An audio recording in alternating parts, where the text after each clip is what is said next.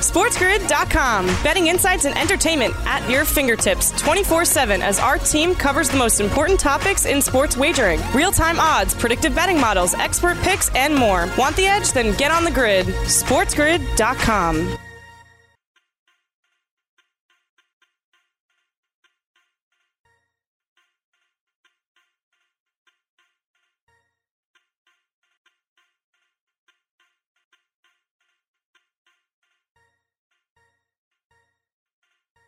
Sports talk stations were cars, we'd be the one that you drove the wheels off of in high school, cruising for chicks and going to the game on Friday nights, then forgetting where you parked it till Saturday morning and you had to get your buddy to drive you around looking for it. I think I see it, man. This is the Sports Grid Radio Network. It's a Wednesday for Pushing the Odds, hour number two here on Sports Grid Radio, channel 204. Matt Perrault with you. You can follow me on Twitter at Sports Talk Matt. You can follow the show on Twitter at Pushing the Odds. Now, coming up, we've got a bunch of things to get into. More on the NBA game last night and the win for the Phoenix Suns and just how impressive they have looked at home and what the Clippers have got to do in game two going forward, and really the importance of numbers. That game really came into focus as to what number you bet. A lot of times people ask me, like, do you like it at this number? Do you like it at that number? We'll talk about that coming up in the opening line during this hour of the program. Also, Nick Baldwin will come in. The return of Nick Diaz against Leon Edwards. We've got two other title fights to get into for UFC 263.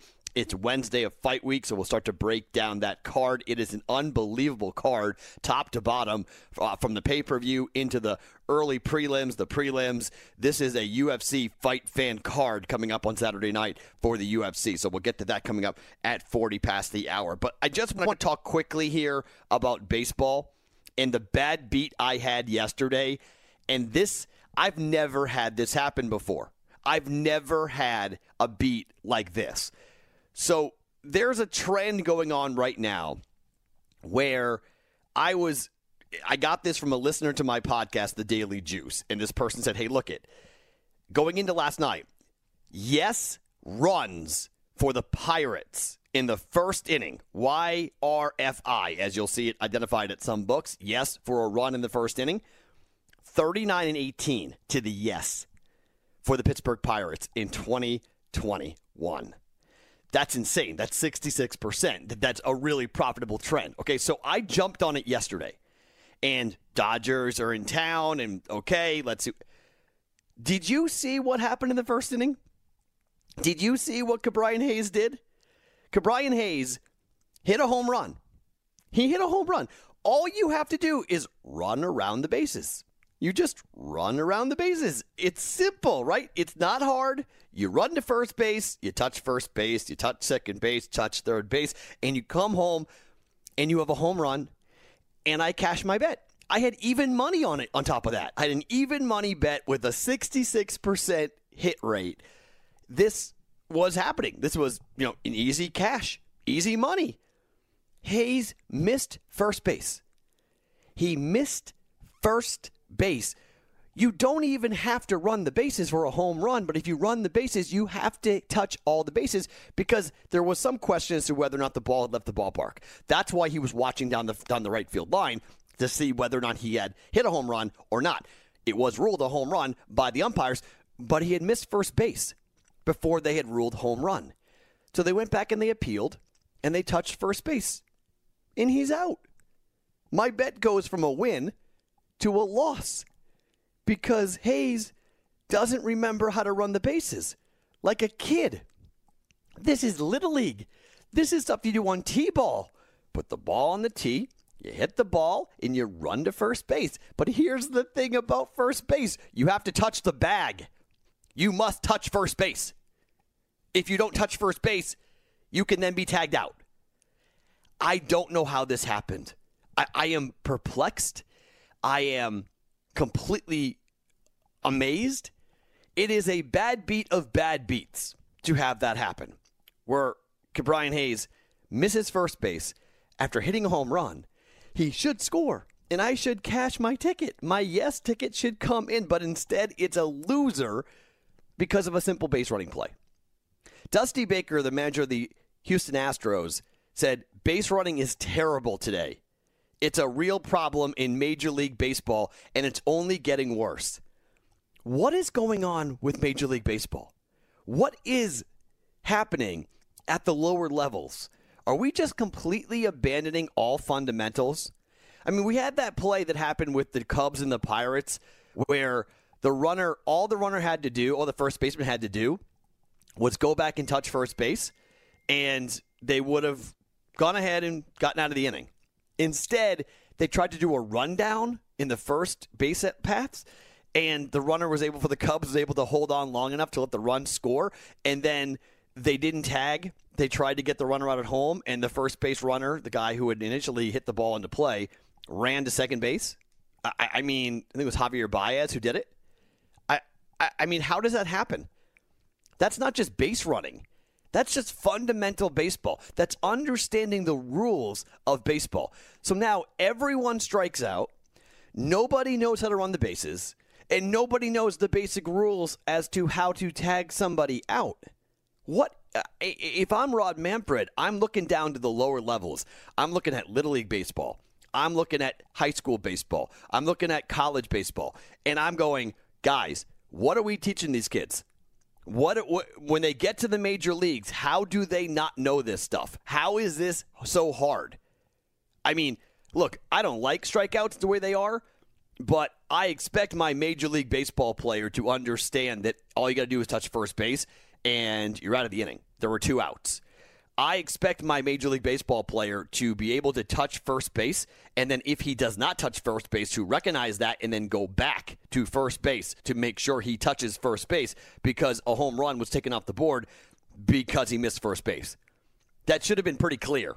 You come around that little turn and you didn't touch that little round, or that little square thing, right? That that, that thing rounded at the top, square, the square with a rounded top. You, you didn't touch that. that uh, an alarm bell should go off in your head that, oh my, I didn't touch first base. It's incredible right now. I don't know what's up with baseball, but I have never had a beat like that yesterday. And of course, I'm betting it again today. it is now 39 and 19. 39 and 19 is still a pretty good clip. So I'll bet yes for the Pirates and the Dodgers today. It's pushing the odds on a Wednesday. More to come. Don't move. SportsGrid.com. Betting insights and entertainment at your fingertips 24 7 as our team covers the most important topics in sports wagering real time odds, predictive betting models, expert picks, and more. Want the edge? Then get on the grid. SportsGrid.com.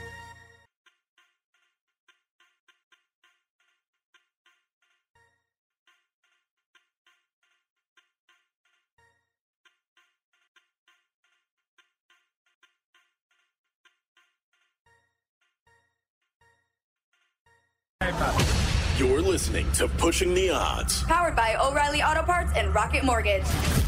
And now, out of Las Vegas, Nevada, by way of Boston, Massachusetts, here he is, Matt Perrault! If you are a mixed martial arts fan, the card we've got coming up is incredible. But we also have something happening on Thursday with the Professional Fighting League that is pretty remarkable. We've got a fighter who's making her MMA debut who is arguably the greatest female boxer of her time right now. And she will fight coming up. Claressa Shields is going to be in an octagon octagon esque, I guess you could call it, but in a mixed martial arts setting for the first time. She is a minus 300 favorite to win her debut fight. But it is interesting. If she were to win the PFL championship, and she's been training in, in New Mexico at the camp for Jon Jones, if she can be something on the UFC, on the MMA stage, the UFC is going to come calling and there's monster money to be made. I cannot wait to watch her fight tomorrow. I- am so curious what her skill level is going to be. Can she stay on the feet? And can she keep herself from being taken down? That's going to be the biggest question, right? Can she keep herself from being taken down? Because you would assume her jiu-jitsu game is going to be brutal. Like eh, you just don't pick this stuff up. It takes years and years and years.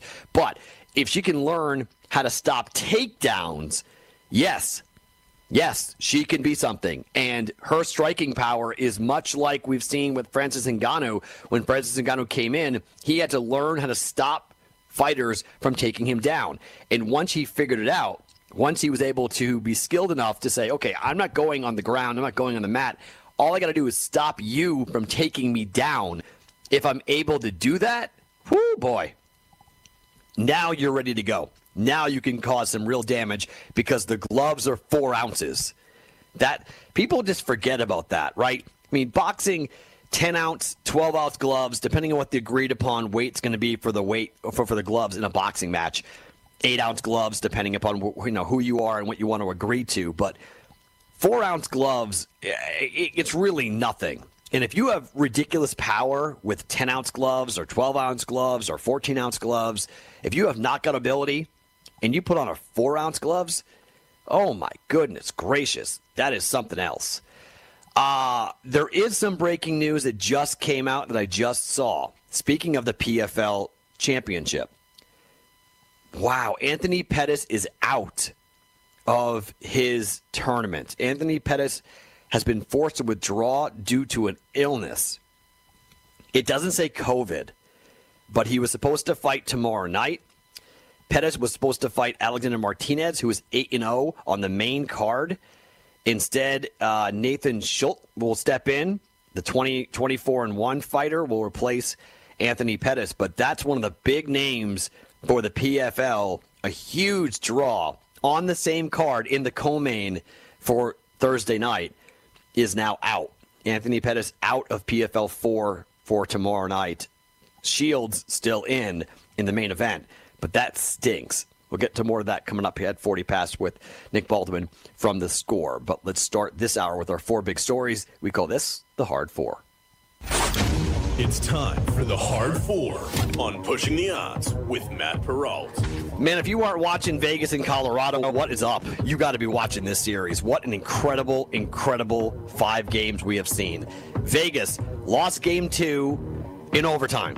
They get the revenge in game number five in overtime. Mark Stone, unbelievable breakaway. He gets free. He gets the game winner. Vegas Golden Knights radio as the Knights are up 3 2 on Colorado. Graves shoots blocked by Stone. Rebound shot. Pinballs in front. Pick it up by Pacioretty. Out for Stone. Here he comes. Working left side. He shoots. He scores! Mark Stone! He wins it in overtime. 3 to 2 Golden Knights. The captain delivers his fifth goal of the playoffs. 3 2 that game, 3 2 the series, with it shifting back to Vegas tomorrow night here, T-Mobile Arena, as Vegas tries to knock out the President Trophy winner in advance to take on Montreal in the, I guess they're calling it the Western Conference Finals, but it's kind of a weird situation. Number two, though, Game Six, Long Island is the site for the Islanders and the Bruins as New York tries to knock out Boston after Bruce Cassidy called the Islanders the New York Saints for what Barry Trotz has been saying about the way the Bruins play versus the way that the Islanders play, and saying the referees are doing their job to protect the Islanders and the Bruins are committing all these penalties, and that's why there were three power play goals for New York in game number five. Barry Trotz was asked about the referees and how does he feel about the way the referees are, are doing it.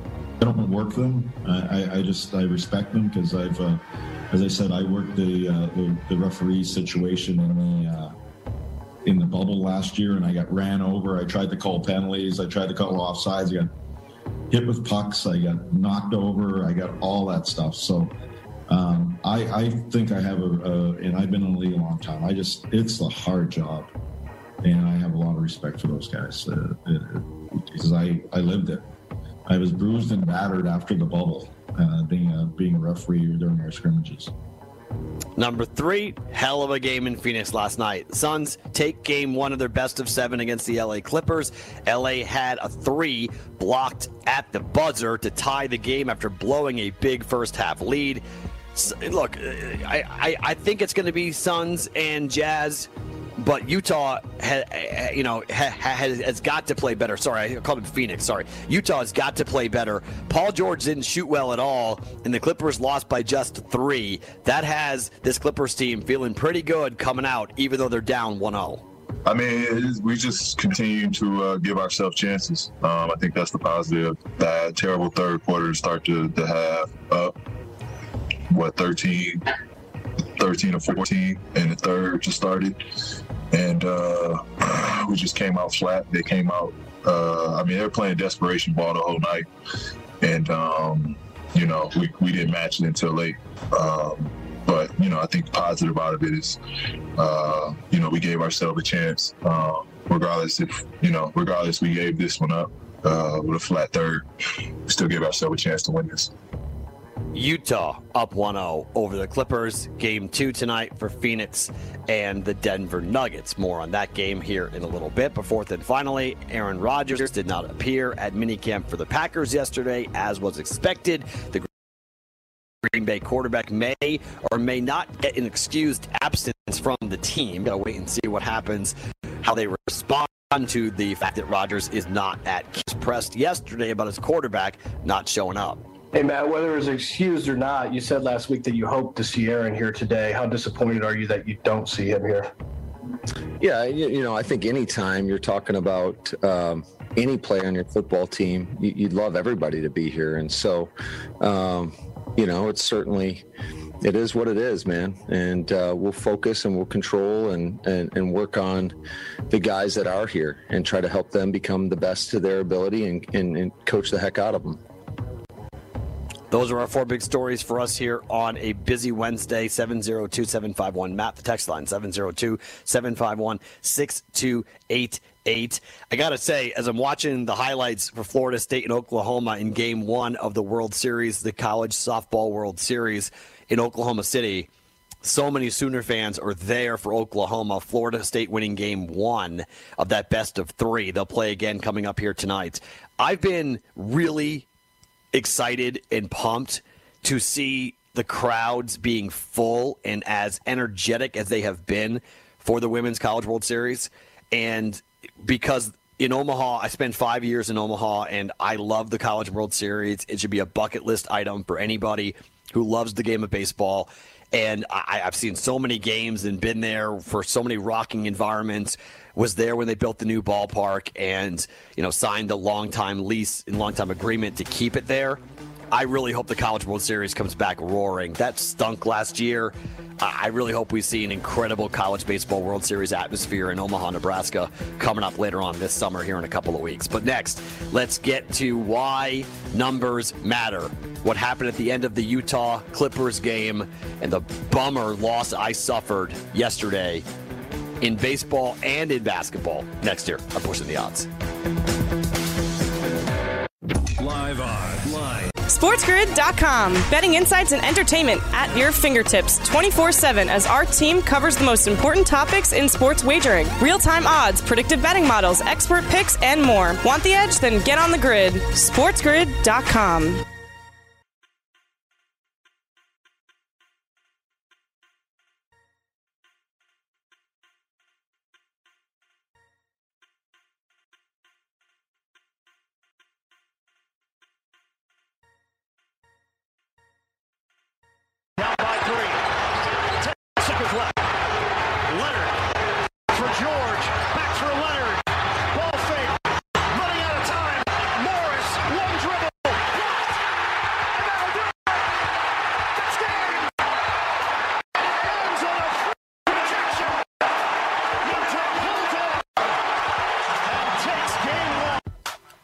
saw that coming. Not the block, the loss. The loss when I had minus three and a half last night for Utah against the LA Clippers. Numbers matter. This is something that I get asked all the time. Now, it mostly comes from my podcast audience, The Daily Juice, but it comes also from you guys on Pushing the Odds as well, where you ask me, Matt, you bet at this number would you bet it up to this number? And I often say, look, my handicap, my bet was made at that number. So if I'm laying three and a half and you're asking me, should I lay four? Well, no. I, I, I mean, I laid three and a half. That's what I laid. So, like, do I think it's going to be good? Yeah, potentially, but that's not where I bet. So if it was four, I might not have bet. Four and a half might not have bet. Same thing with juice, right? If the juice is up to minus 160, minus 170, I may not have bet it. If it's minus 120, minus 110, I may bet it. Numbers in this game matter. Okay. So last night, the number was three and a half at open for Utah against the LA Clippers. The number rose to four. Okay? Went up to four. And then the news came out that Mike Conley was not going to play. Steam went the exact opposite way. Three and a half, three. Some books were as low at, as low as two and a half on the Utah Jazz last night. So they had a 10 point lead. 10 point lead, and then they started to jack threes, and they were missing. Lead got down to six, and then Donovan Mitchell, I don't know what he was doing. He threw the ball into the stands, turned it over. And then Paul George, who couldn't hit the broadside of a barn, Paul George, who was ice all game, rises up and knocks down a big three. Leads down to three. I'm thinking, okay, so here I need either a bucket or I need a foul to get to free get to the free throw line. Donovan Mitchell shoots a shot, misses it badly. Rebound, LA. They come steaming down the court, and I'm thinking to myself, okay, there's 13 seconds left. More likely to shoot the ball here. If they miss, then we get a rebound and a foul. I get two free throws. I need one of two to cover. Instead, I don't know what that offense was. That was horrific offense by the LA Clippers. They could not get the ball into the right hands. It winds up in Marcus Morris's hands in the corner. He double clutches a three. It gets blocked, and the game ends. The ball never got near the rim. Three point win. I laid three and a half. So I end up losing. Numbers in this game, they matter. It matters what you lay, it matters what you take. And the books right now are incredibly sharp. It's the postseason. In particular, like tonight, when the game is a standalone. There is one NBA game tonight, and there is one NHL game tonight. There's a whole litany of baseball games. And we'll get to the Pirates and the Dodgers here in just one second. But there's a whole litany of games to get into for baseball, but no one's really going to be watching that you're going to see a ton of people, in my opinion. You're going to see a ton of people be betting heavy on this game coming up tonight. The guy that bet, I think it was 300,000 last night on the Clippers to win the game that would have brought back a million. That's a bad loss. That's a bummer loss. That stings. But I think we'll see bigger bets like that come in here because these games are standalone. And so the books, the numbers are incredibly sharp. The books are very, very much on their game. So last night, three and a half it opened. Game ends at three. If you bet the Clippers, tip of the cap, nice bet. I didn't have it fall my way. I had three and a half. I end up losing. If you had three or two and a half, that's great. That's a good win. Take it. You guys got the better number, and it matters. Good job coming in. Good job waiting. Donovan Mitchell after the game talking about how his team just managed to find a way to get a win. I think the, the biggest thing is, you know, the first half, you know, kind of just figuring out, you know, what they're going to do. Um, you can watch so much film on how they play Dallas all you want, but, you know, at the end of the day, they're going to guard us differently. Um, so kind of go out there and feel the game. And like I said, I was not in a, I, I didn't do a lot of things right, you know, for my team in the first half. And I really kind of at me, um, still does, um, put my team in a certain position. And I feel like that was on me, you know, to come out there and just set the tone on both ends of the floor. Um, I think that's really where my head was at, just going out there and just trying to find ways to be aggressive. Tonight it was getting to the rim and I hit a few threes, but you know, who knows what's going to be next game? They're going to make adjustments, so are we. You know, and at the end of the day, we could definitely all shoot a little bit better. Yep. And in the first half, you got to play better all the way around. Better shot selection, better defense, all the way around. I don't necessarily agree with the idea that the Clippers showed that they're going to be right there in this series. I think what we saw was the return of a home atmosphere and what a home crowd can do for a team that's playing poorly in a big game and how the crowd can pick you up and turn things around. Because Jordan Clarkson was the only one hitting shots in the first half, but every three he made, there was a tremendous roar and the crowd was into it. They were fired up and they really wanted and they pushed hard for their superstars to turn things around. And that's exactly what happened. In the second half, they came out of the halftime and they were just on fire. And they did a ton to keep their crowd motivated and to keep their crowd interested. And it was just an awesome third quarter for the Phoenix Suns, sorry, for the, for the Utah Jazz, rather. And they were able to ride the home crowd. And the same thing, I think, happens tonight for Phoenix. I, I, having that home crowd, that atmosphere is so important right now, in particular for young teams that don't have a ton of experience in the you know in the playoffs to have a chance to you know be picked up and to say okay this is you know hey you got to keep going.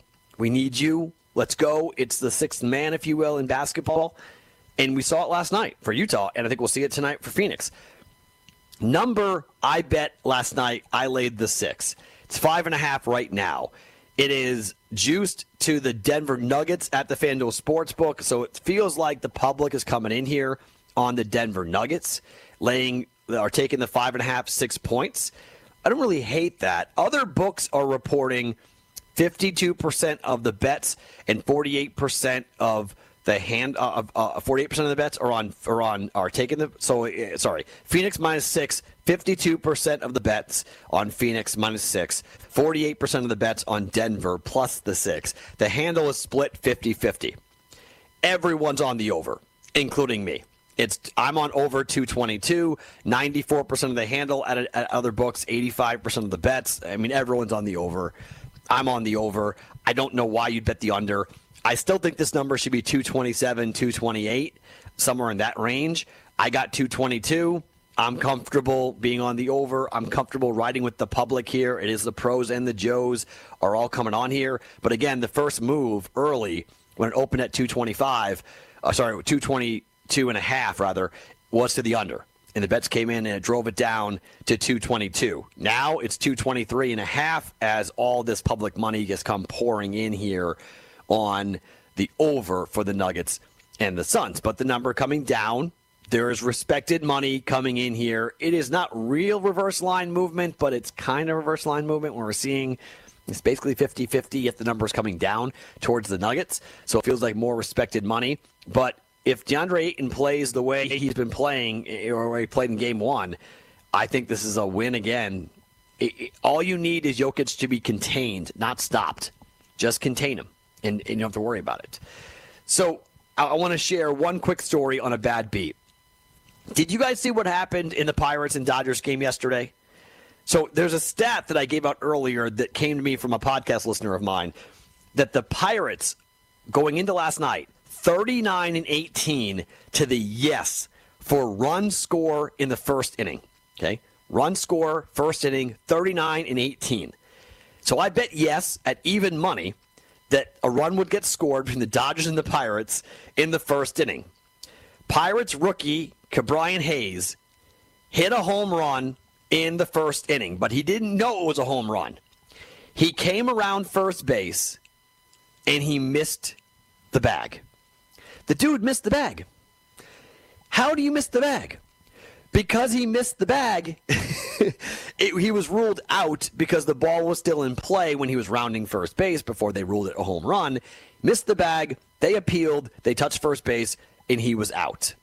It's one of the most ridiculous ways I have ever lost a wager because it should have been a home run. It should have been yes. So sometimes you can have the right line, sometimes the right play, and sometimes the baseball gods and the betting gods just don't want you to win. And that's what happened. So even though you could have, you know, a three and a half point number and buying the hook would have been the right move, right? Buy down the three and then you wind up getting a push. That would have been the smart move. Didn't do that. But sometimes you can be on the right side. Sometimes you can make the right bet. And sometimes you lose because of fluky, weird, wild things. Like a rookie for the Pirates missing first base, like a little leaguer I mean, literally, this is Little League Baseball. Run to first base, touch first base. That's what you have to do. To miss it after hitting a home run and being so excited you hit a home run in Major League Baseball, you forget to touch first base is like the first time you get a hit in T ball and you run the wrong way. And your dad or mom's got to stop you and say, hey, go back and touch the base. Sometimes the gambling world's cruel. Sometimes you lose on the hook. Sometimes you lose because the gods just don't want you to lose. That's betting. You got to roll with it and roll with the ups and the downs. Down stink, Ups are great. Here we go. Let's talk UFC. Let's talk a little bit about UFC 263 next year. I'm pushing the odds.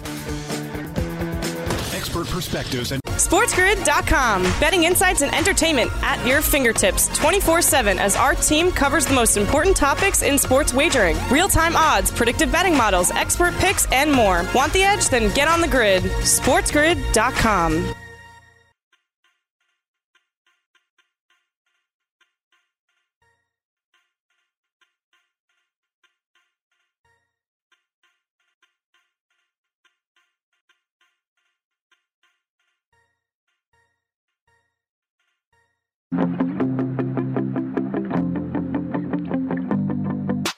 You're listening to Pushing the Odds. Live from Las Vegas, here's Matt Perrault.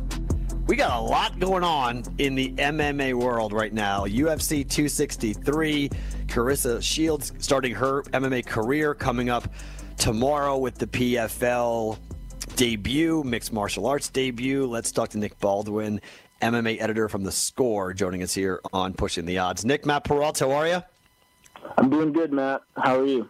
I'm great. Let, us start with the Shield story here for just one second, with her debut coming tomorrow before we get to the card for UFC 263. What do you see as her ceiling? I mean, do you see her being a real big star? I know PFL hopes she will be, but do you think she's going to be able to transition from boxing into mixed martial arts? I think it's it, it's definitely possible. Um, I think we'll have a bit of a better idea come tomorrow night once she fights, because the thing is, she is the pound for pound number one women's boxer in the world right now, but that doesn't always translate to mixed martial arts because she has no experience grappling, no experience kicking, you know, any sort of kickboxing, and so there's a lot to learn. And she's working at Jackson Wink down in Albuquerque, which is and and has been for years one of the top MMA gyms in the world. So I'm confident that she's getting the right training. But how long has she been training? It, it hasn't been that long. Like we're talking maybe six months at the most.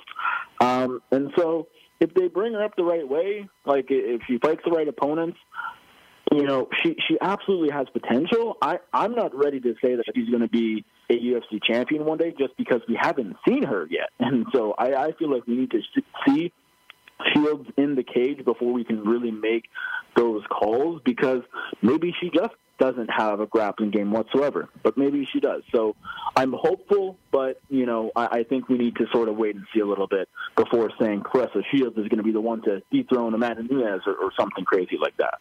I was talking to a pro boxer yesterday at my gym, and he he told me uh, I was asking him the same question, and he said he had sparred in mixed martial arts just as he was coming up as a boxer in South Africa, and he said you don't have any idea what it feels like to get kicked until you get kicked.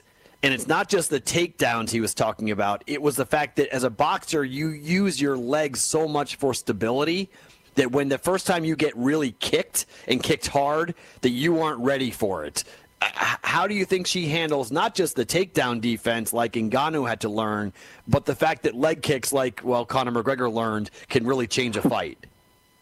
Yeah, I mean it's going to be, you know, a, somewhat of an eye-opening experience. I'm sure. Like of course, the thing is, she's trained in, in kickboxing now, you know, over the past few months as she's getting ready for this MMA debut tomorrow night. She's trained in kickboxing, she's trained in wrestling, she's trained in grappling, so I guess it won't be the first time she's ever taken a leg kick, assuming she, you know, if she has to take one tomorrow night in her debut, but it'll be the first one in a fight that is full force. And yeah, I mean, I, I've never taken a leg kick, so I can't speak to how much it hurts, but I would imagine it, it doesn't feel great.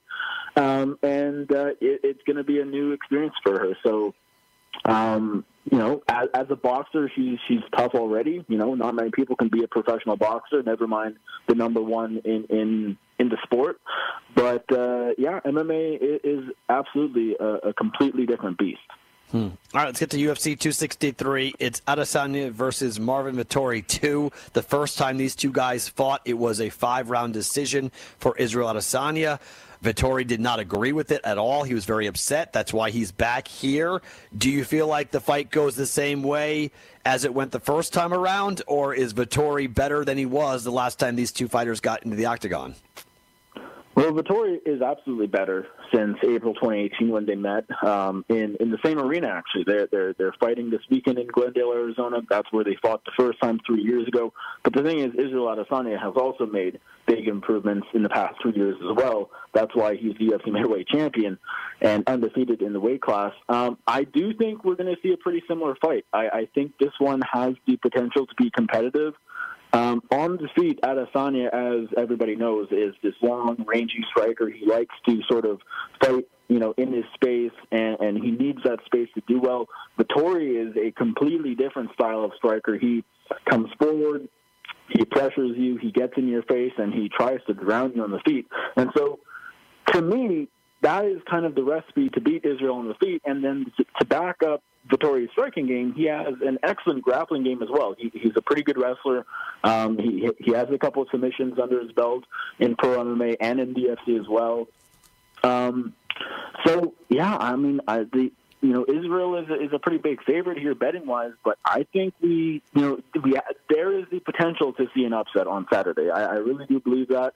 Um, I'm I'm probably leaning towards Israel just because I think he's really really good, but Marvin Vettori is, is stylistically probably the toughest test for Izzy um, at 185, and um, yeah, he's going to take it to him. I, I don't think Marvin is going to uh, show Israel too much respect. I think he's going to try and get in his face and, and really try and try and beat him. Is it going to be enough? It, it's tough to say, but I think we're in for probably another pretty competitive decision. What do you make of Adesanya's loss at light heavyweight and now him coming back down here to defend his title?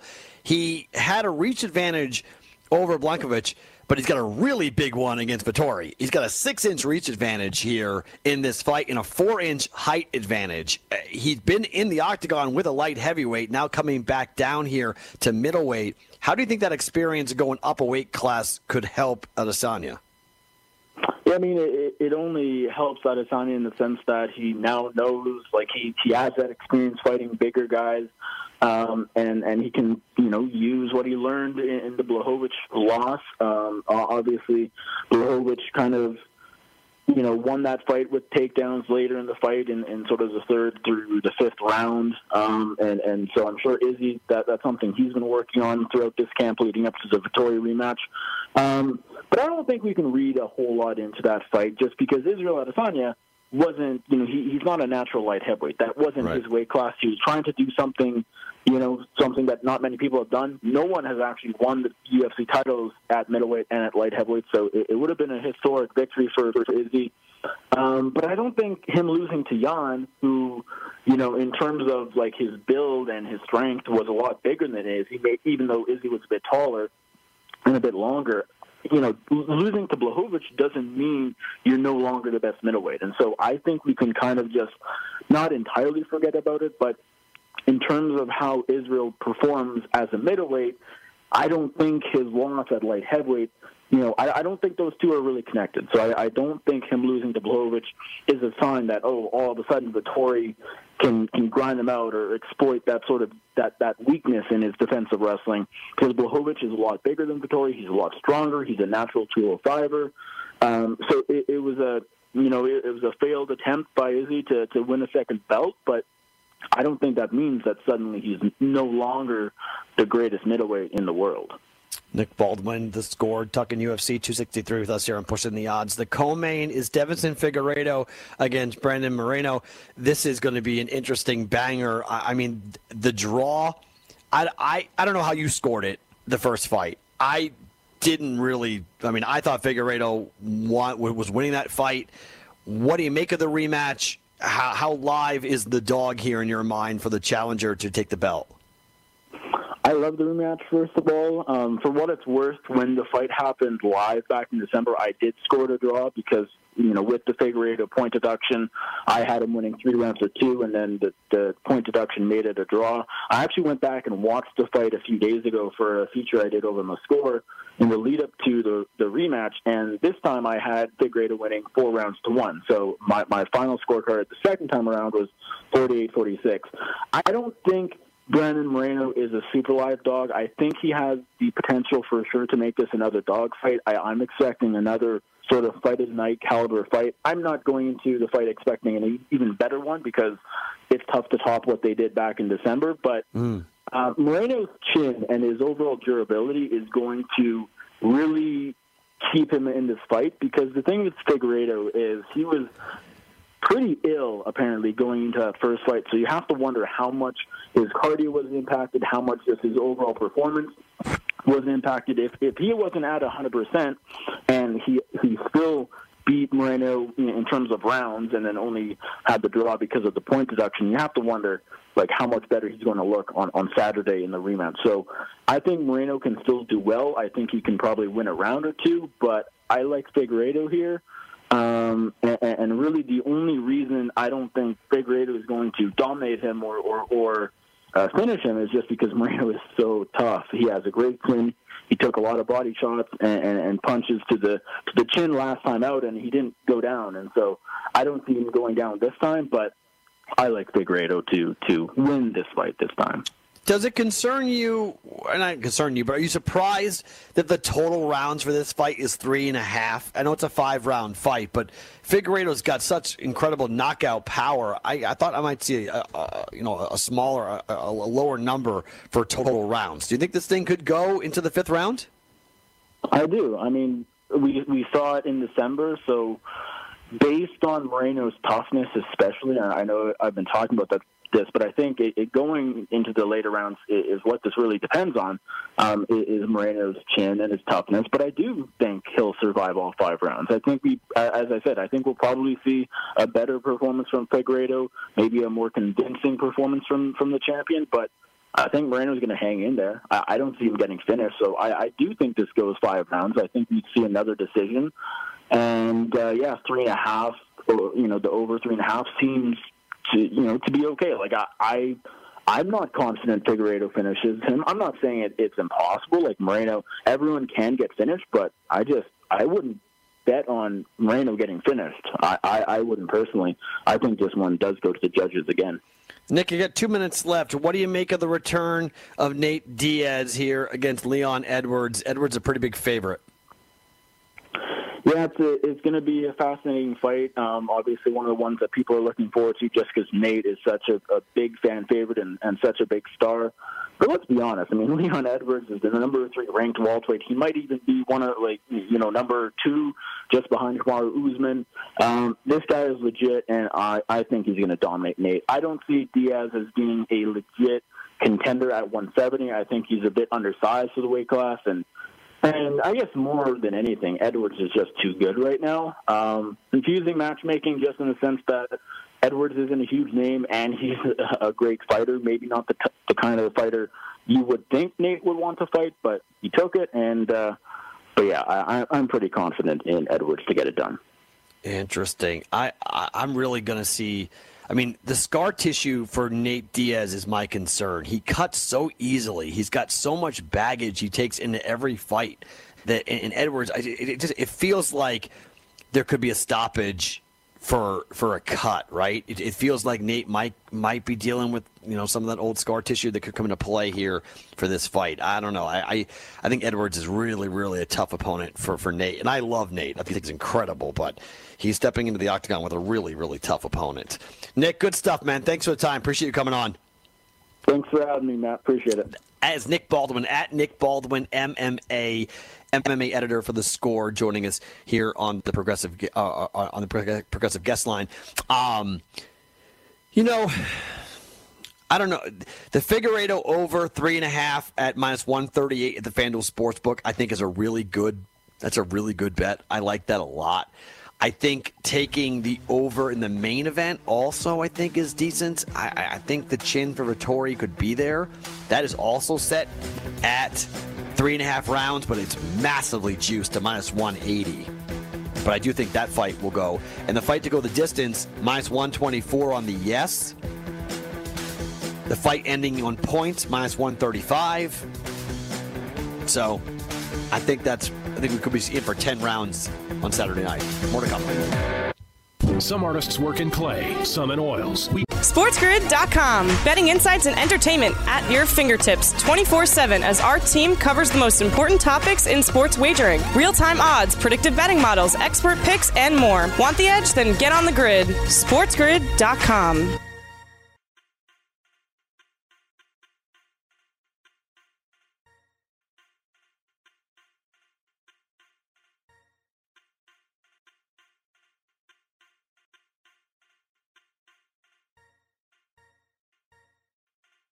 Grid Radio, you get lunchtime with line makers coming up here at the top of the hour for Sports Map. We continue on, and we got a bunch of things to get into, including a replay of my conversation with Ben Kercheval from CBS Sports. You guys already heard it on Sports Grid, but really a good conversation. We spirited conversation. He on Twitter said we, we were yelling at each other. We weren't yelling at each other. It was a spirited conversation about whether we should go to four or eight, and. Uh, you know, him, him and I disagreed on some good things, and I just personally, I don't believe that Alabama and Clemson are going to dominate forever. I, I just, I, I, think their time will come to an end at some point. It's been a, it's been a long time, but I always just go back and say that I covered Alabama when they had four coaches in four years. So don't tell me that Bama's always been this way. They haven't. Now they're one of the blue bloods, but it does run in cycles, and LSU had Joe Burrow, and they won the championship, and it can happen.